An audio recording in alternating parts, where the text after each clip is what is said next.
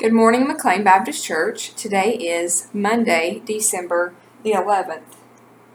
This coming Sunday is our third Sunday of Advent. As we worship together, we will celebrate the theme of joy. Also, we will light pink candle.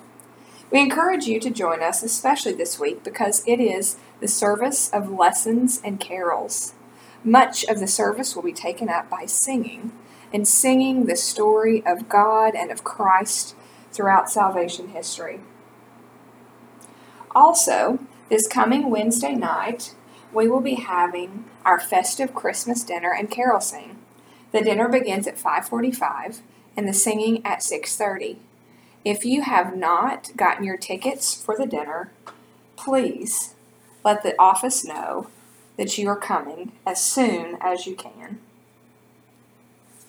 As you pray this week, we encourage you to continue to pray for Linda Hill and for her eye. She will have a doctor's appointment coming up soon to see if there is anything that can be done about the, the loss of sight that she has in her left eye. Also, we encourage you to pray for Sharon Rogers. Sharon is healing for, from some broken bones and other injuries. Lastly, we encourage you to pray for Manhattan, as this morning there was an explosion in the metro system. And now, hear these words from an Old Testament prophecy I will greatly rejoice in the Lord. My whole being shall exult in my God, for he has clothed me with the garments of salvation. He has covered me with the robe of righteousness as a bridegroom decks himself with garland, and as a bride adorns herself with her jewels. For as the earth brings forth its shoots, and as a garden causes what is sown in it to spring up, so the Lord God will cause righteousness and praise to spring up before the nations. May we both be encouraged by that message. And now let's pray.